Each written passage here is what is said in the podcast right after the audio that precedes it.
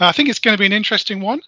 Um, it is, as you probably know, LGBT plus History Month, but the issues that Caroline and I were talking about are never that far away from the news. If and if you're a keen observer of events, you know, these are these these issues still have much uh, currency, saliency with what's going on around us.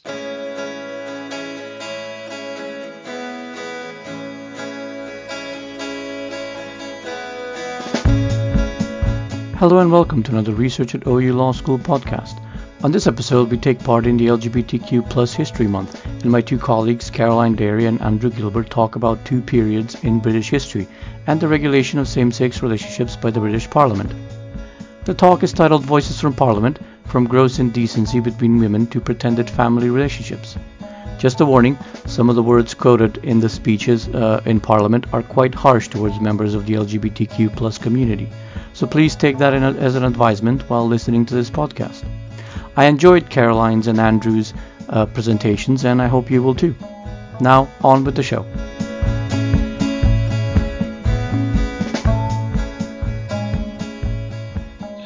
Um, Caroline had this, the idea for this session. I was very happy to to be involved. Um, it's you know we both research on the law around the relationship between, um, uh, or rather, the relationship between law and sexuality, and relationships. My work has looked particularly at legal regulation of um, those areas, and Caroline's perhaps more on what the law hasn't regulated, um, in particular uh, lesbianism, and that's uh, the topic of her recently published book, which she'll draw upon in her talk. Um, but one of the links will be um, the links between our two talks, I'll be looking at Section 28 of the Local Government Act, is that um, that mostly concerned the regulation of men, and women were largely invisible uh, in a lot of those uh, debates. So there is some link, I think, between our two talks. Uh, but I'll let you to let you draw other links yourselves, perhaps as you listen. So Caroline and I will speak for about 20 minutes each. Then there'll be a time for questions. Uh, so sit back and enjoy, and I'll hand over to Caroline. Thank you. So let me just bring up the slide. Right. So in 1921, Parliament debated the legality of sex between women for the first time. MPs and peers all agreed that it was wrong and needed to be prevented. And yet, the end result was that it was not criminalised and I'll discuss why that was. But before we look at the debate itself, let's start just over 35 years earlier in 1885. So, the main purpose of the Criminal Law Amendment Act of 1885 was to raise the age at which girls could consent to sexual intercourse from 12 to 16. However, it also contained other provisions, and the most notorious was Section 11, also known as the Labouchere Amendment, which criminalised gross indecency between men. And gross indecency basically covered any sexual activity, any sexual touching, except penile penetration, which was a separate, much more serious offence. I'm not going to say anything about the debate on the Labouchere Amendment because there wasn't one. The radical MP, Henry Labouchere, introduced the amendment at the last minute. The government accepted it, and hardly anyone was in the debating chamber anyway when it went through.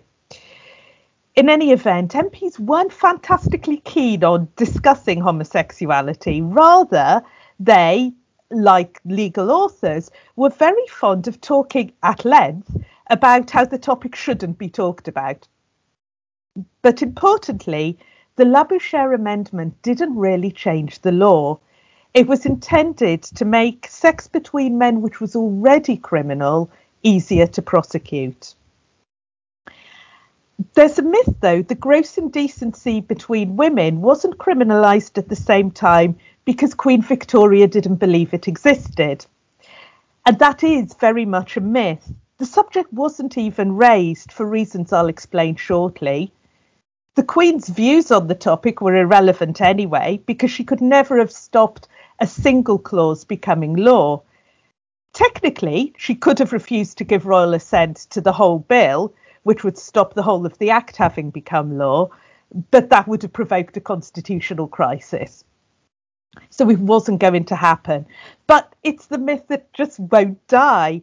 Um, when I tell people I research lesbianism and the criminal law, the most common response is to say something about Queen Victoria. Um, the, the importance of the myth surviving is that it contributes to a misconception that lesbianism was either subject to benign neglect or was even actively tolerated. And we'll see shortly that that was not true. The real reasons that sex between women wasn't discussed were raised in Parliament in the 1921 debates.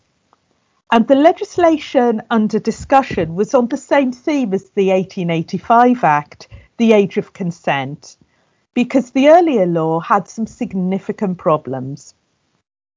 There was a time limit of six months for bringing age of consent prosecutions, which made most of them impossible because cases were usually discovered when the girl couldn't hide her pregnancy anymore, which tends to be a bit more than six months after the event.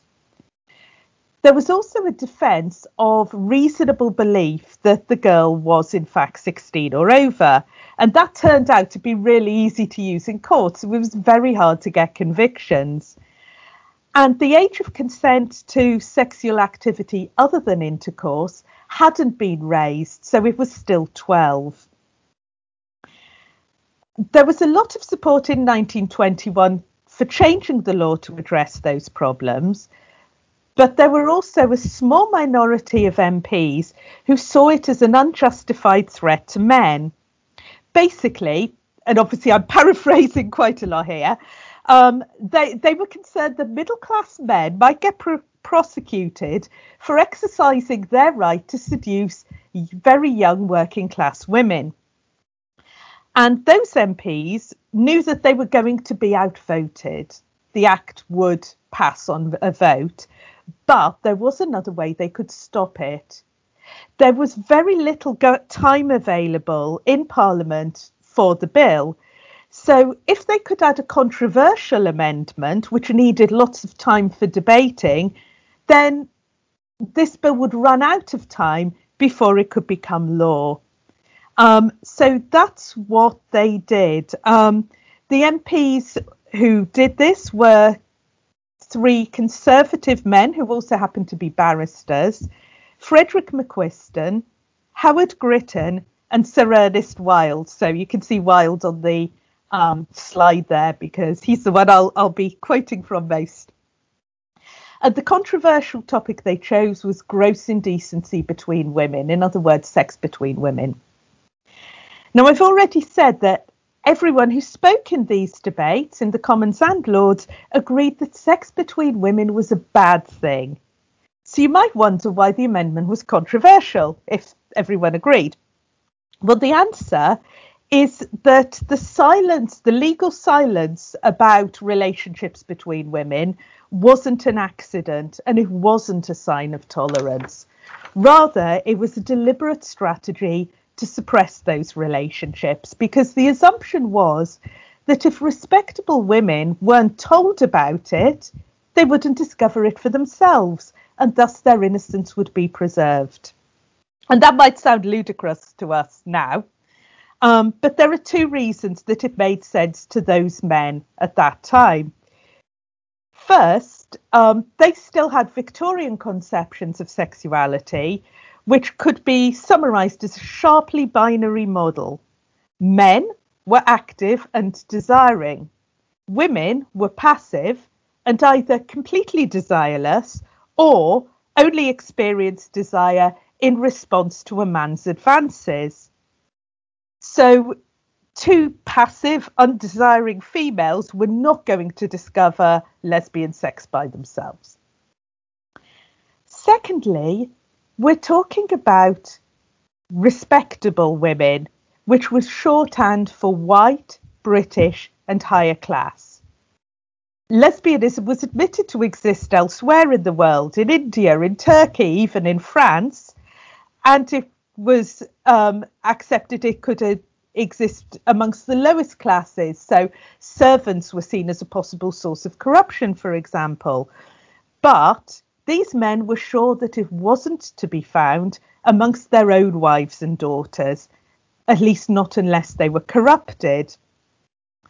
And I'm sort of using lesbianism and sex between women interchangeably because obviously they are not um, generally, but in these debates, that was what was being talked about because we'll see that what MPs and peers feared was women's wholesale conversion from heterosexuality. They really weren't contemplating bisexuality as a possibility.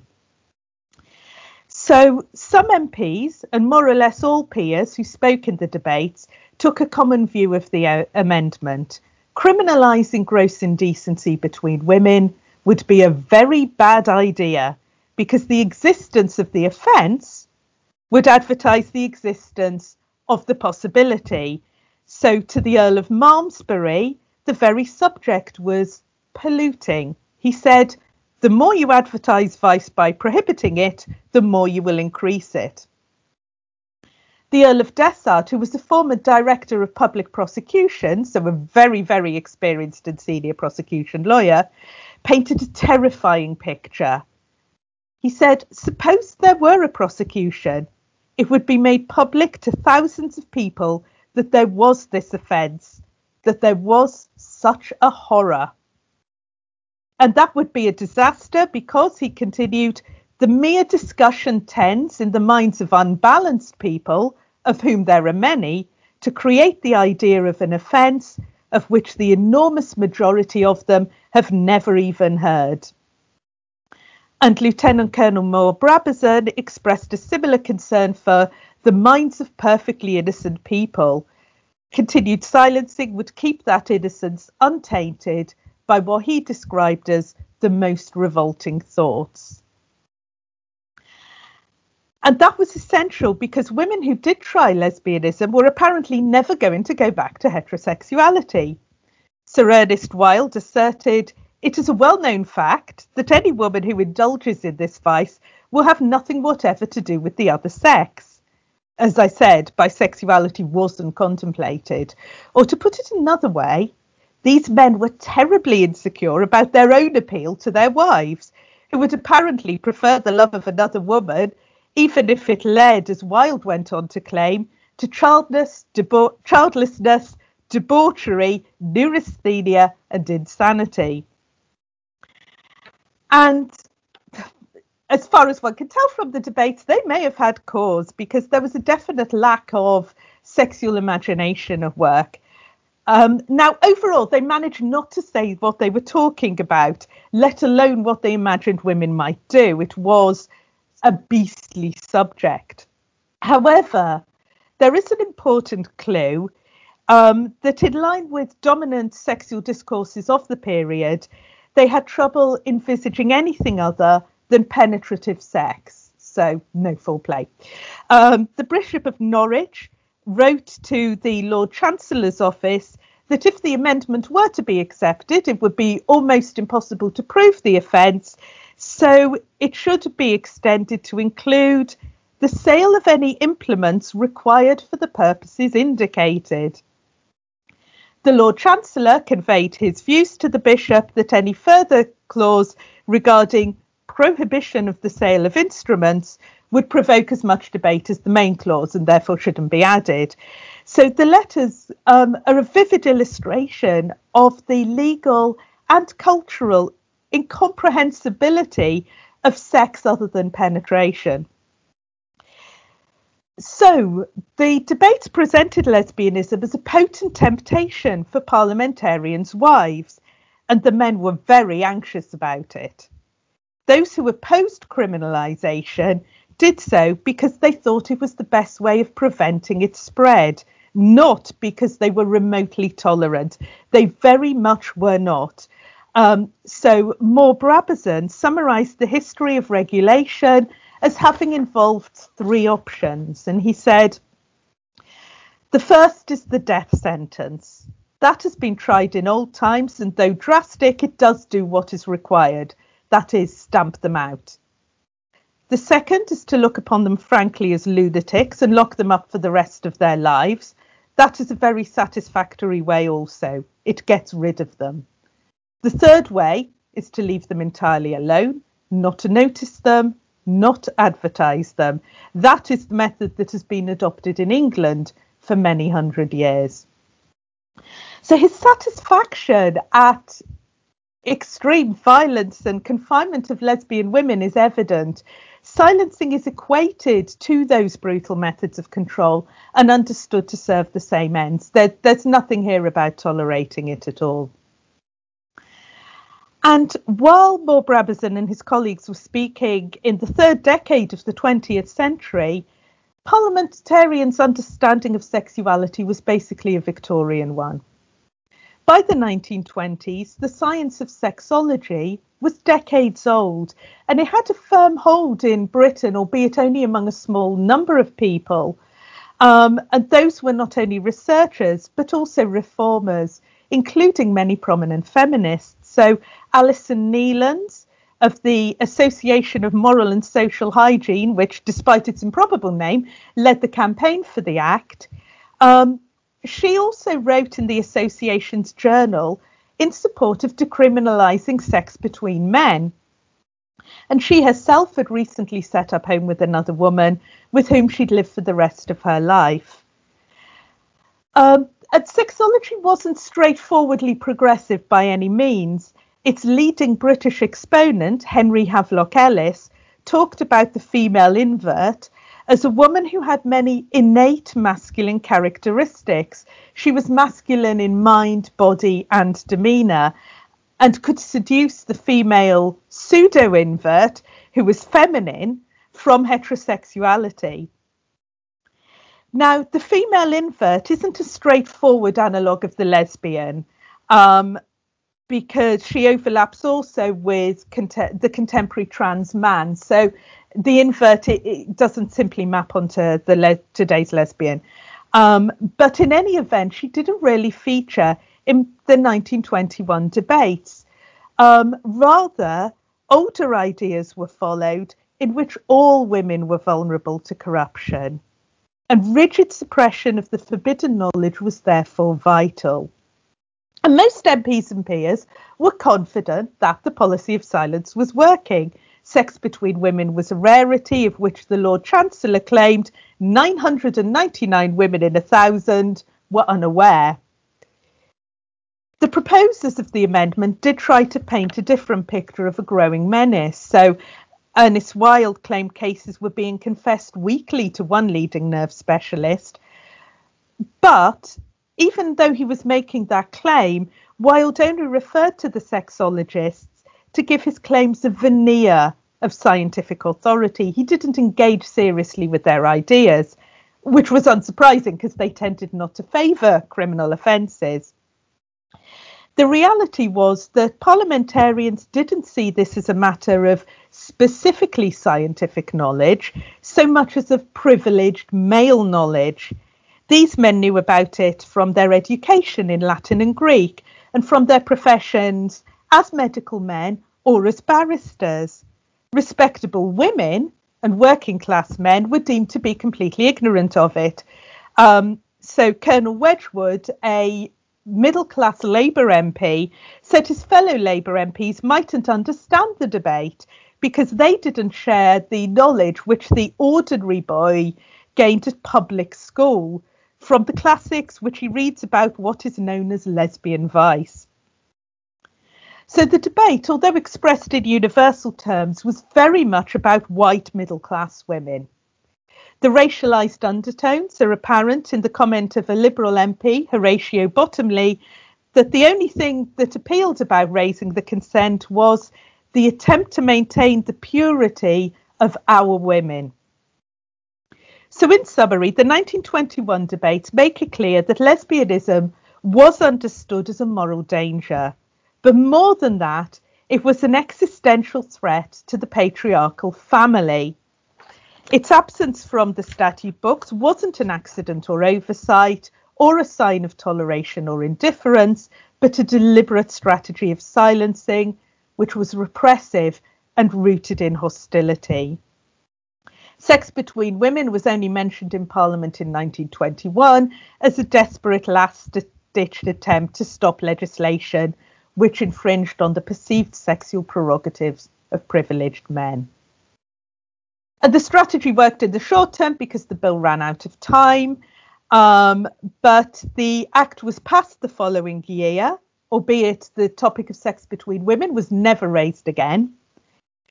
The silencing of lesbianism had a much longer political active uh, afterlife, though, um, and had a much longer legal afterlife. It, it persisted for decades.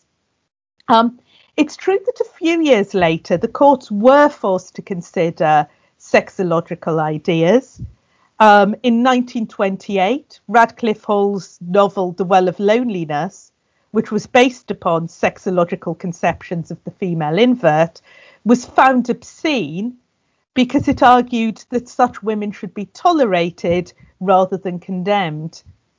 But almost immediately, the courts returned to ignoring sexology and doing everything in their power to silence the possibility of sex between women. Um, and I haven't got time to talk about it, but there was one case where Sir Ernest Wild himself did exactly that. Um, it, shortly after 1922, he um, left Parliament and became a senior judge at the Old Bailey. Um, so, sex between women disappeared from parliamentary discussion. It disappeared from discussion in the legal system, in, in the criminal legal system. Um, and as Alison Oram has established, that wouldn't begin to change until the 1950s. And the criminalisation of lesbianism wasn't debated in Parliament again. Indeed, lesbians basically disappeared almost entirely, not entirely, but almost entirely from parliamentary debate until the latter part of the century um, in debates which Andrew will now discuss. So over to Andrew. Thank you, Caroline. What a lovely link. Let me um, share my screen.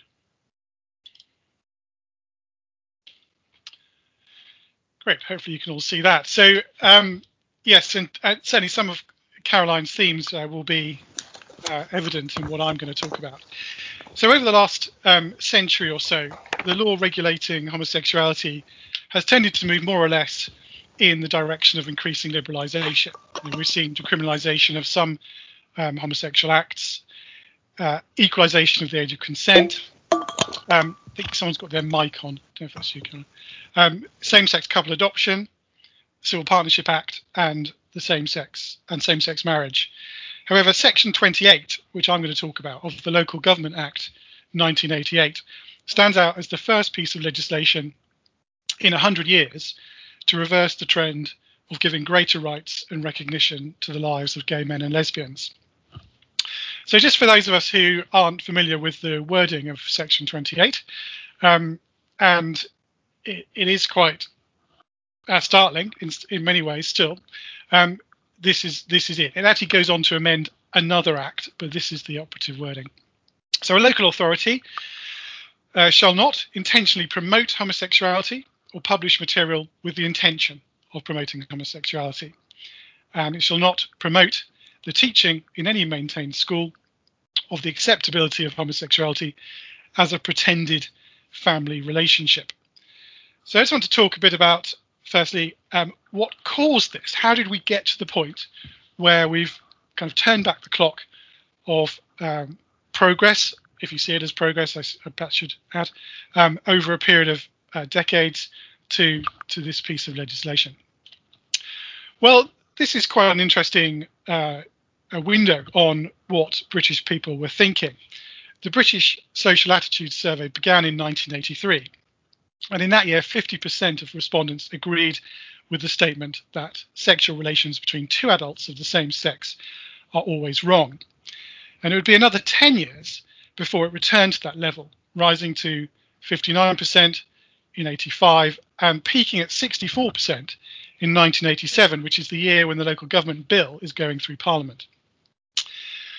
Also in 1987, the percentage of the surveyed population who thought homosexuality was always or mostly wrong had climbed to 74%. Uh, the emergence of AIDS in the early 80s was instrumental in reversing the growing acceptance of gay men and women in society and in causing in the popular mind an association between homosexuality, particularly as it related to men, and disease. Now, into this mix was added the Conservative Party's rhetorical emphasis on so called Victorian values. Nice link with Caroline's talk, especially around the heterosexual married family, and its concerns about, again, so called loony left councils run by the Labour Party. And this latter point provides part of the background to the Local Government Act, which was primarily aimed at getting better value for money from local councils. So, how does this relate to um, to the to the uh, Section 28 itself? Well, it was, of course, and uh, in many ways still is, the, the function or a function of local councils um, to provide education, um, sex including sex education, uh, libraries, and fund volunteer groups. And it was this area which prov- proved the catalyst for a law against promoting homosexuality as a pretended family relationship.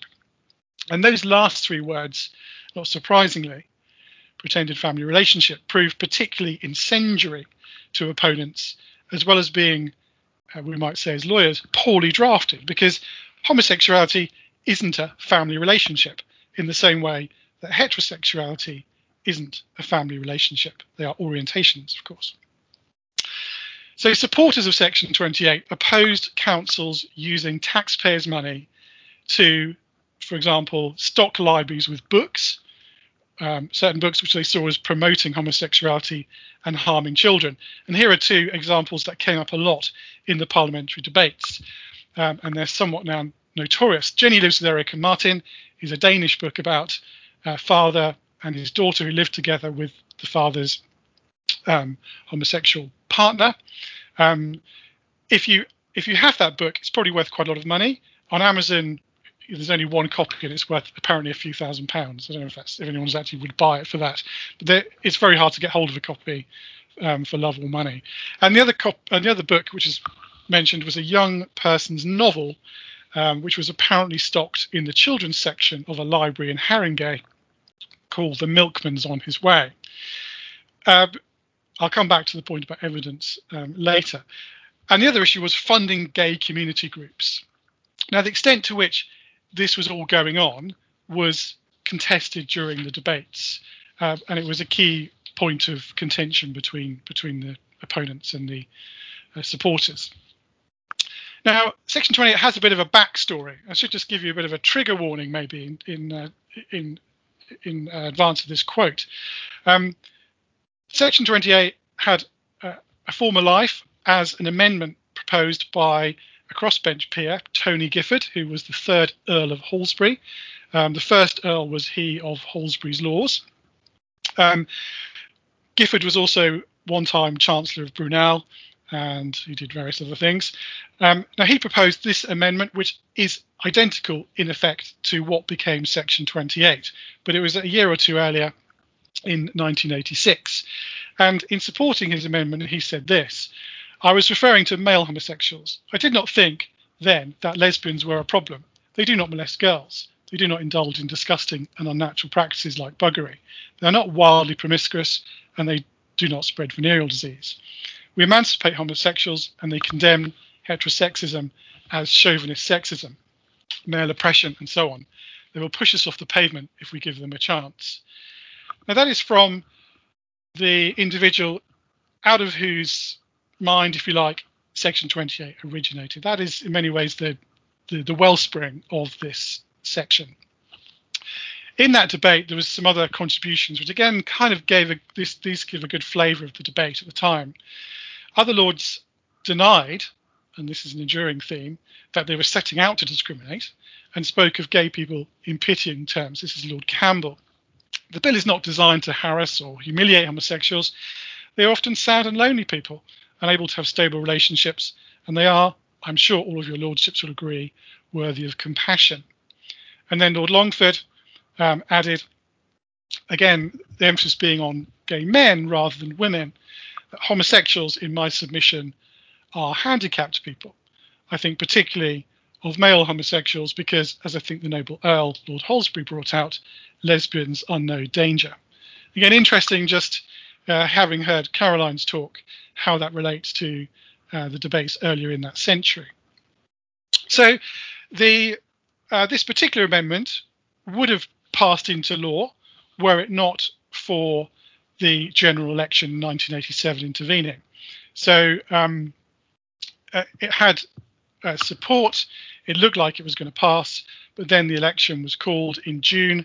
Just before it was called, uh, Margaret Thatcher was asked in Prime Minister's questions um, about this provision, and she said it was, quote, a great pity that the amendment did not become law and hoped that it would do so in the next session. So this I, this policy proposal had support at the very high the very highest levels of government, and it was not a minority a minor issue. Um, this is a Conservative Party campaign poster from the general election, and um, you can see the headline there, and the, those titles are again books which were mentioned in some of the debates, which were apparently available or circulating in Labour councils, in libraries, or um, maybe schools in an education context. And there's a rather nice slogan which has no hint of irony uh, there at the bottom. Take the politics out of education, vote Conservative. Uh, of course, it's just politics in a different in a different name or a different um, colour. So that clause failed. It reappeared very soon after, and um, so the election was held in June. The Conservatives were returned with a smaller majority about uh, 50 or 60, I think. And we're very much at the kind of high point of Thatcherism, uh, even though it's it's kind of on the decline in terms of its kind of moral tone and its um, sense of dominating the political space. It's very much kind of a high. This is very much a high Thatcherite policy we see in Section 28. So a newly elected um, backbencher called David Wilshire pops up and proposes this amendment at the committee stage of the local government bill. Now, uh, Wilshire, again, we're seeing this kind of enduring theme. He claimed, you know, he was not out to get homosexuals per se. And this is what he says in support of his clause. The clause is not a criticism of homosexuals, an attack on private behaviour or a restraint on giving people help for whatever reason, um, if they re- if they require it. So the bill, you know, is not um, designed to do that, but it's designed, as Jill Knight said. Jill Knight was another arch kind of proponent of the clause and had worked with Michael Howard, who was the minister, in preparing it. The whole thinking behind the bill is the need to protect children. And again, this is one of the themes which runs through that it's not about, um, you know, denying the rights of gay and lesbian people. It's about protecting children. Uh, that was how a lot of proponents justified their position. So the bill then proceeds through its various parliamentary stages. And I'm just going to pick out a few um, comments from individuals in those debates. Simon Hughes, who was a Lib Dem MP and who has his own backstory as a gay man, um, uh, who well, I won't go into it now, but uh, so he was very much against the provision. In fact, one thing which united both supporters of Section 28 and opponents of it was that no one wanted to promote homosexuality. So even um, the supporters of the bill, um, being in many respects classical liberals, didn't want to support any particular lifestyle. They just wanted, as Simon Hughes puts it, for everyone to be equal. So he says, I do not believe that homosexuals want their sexuality to be promoted any more than anyone else does. They would argue not for discrimination in their favour, but for equal treatment with everyone else. And Joan Ruddock, a Labour MP, picks up a similar theme. It's a question of fundamental civil, liberties which bears heavily upon us. I'm sure that honourable members do not need to be reminded that it's in the treatment of its minorities that the real test lies of any nation's commitment to freedom and human rights. It's elegantly put there. Um, again, a very kind of classical liberal uh, position about uh, the protection of minorities in a democracy. But perhaps some did overstate it. Uh, Chris Smith, a Labour MP, I think at the time an out um, gay man, said the clause is deeply damaging to the individual liberties of millions of citizens. I think that's probably overstating it because if we go back to what the clause says, it was addressed at local authorities. It was designed to stop them promoting homosexuality. Arguably, it didn't directly impact on individual liberties, um, although what it did do is um, certainly, I think this is a reasonable claim of opponents. It very much affected the atmosphere, the national discourse, um, an attitude towards gay and lesbian people, which probably set back um, the, the, that cause for, for a number of years. So it created very much a climate uh, which was not conducive to um, being accepting of such um, individuals and the way they live their lives.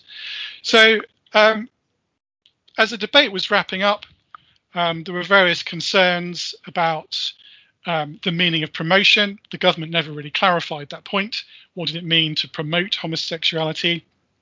The government was very concerned that the clause did not inhibit its efforts in fighting AIDS. Uh, and in fact, there is another clause which follows in section 28 about this doesn't mean local authorities are not to um, uh, take efforts to uh, deal with kind of disease and so on.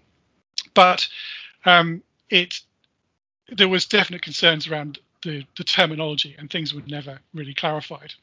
There was also a lot of concern about where the evidence was for the clause's mischief, with proponents uh, constantly pushing back against the arguments that this was going on all over the place and individuals were, um, you know, children were being subject to, uh, you know, sex education lessons around homosexual activity. There's very little evidence for that happening. And as they're wrapping up, David Wilshire says, um, which kind of quite nicely characterizes a lot of the uh, flavour of the supporters' uh, contributions to the debate. I see no reason to apologise for standing here and defending the family. The overwhelming majority of the people whom I represent would expect me to do no less. And then Michael Howard, uh, in a speech which contains a kind of uh, a kind of web of contradictions, really. However, we think that clause 8 is necessary. We do not think that it is damaging. It is not right for pupils to be taught in any school that homosexuality is the norm. It is even less acceptable for local authorities to promote such teaching.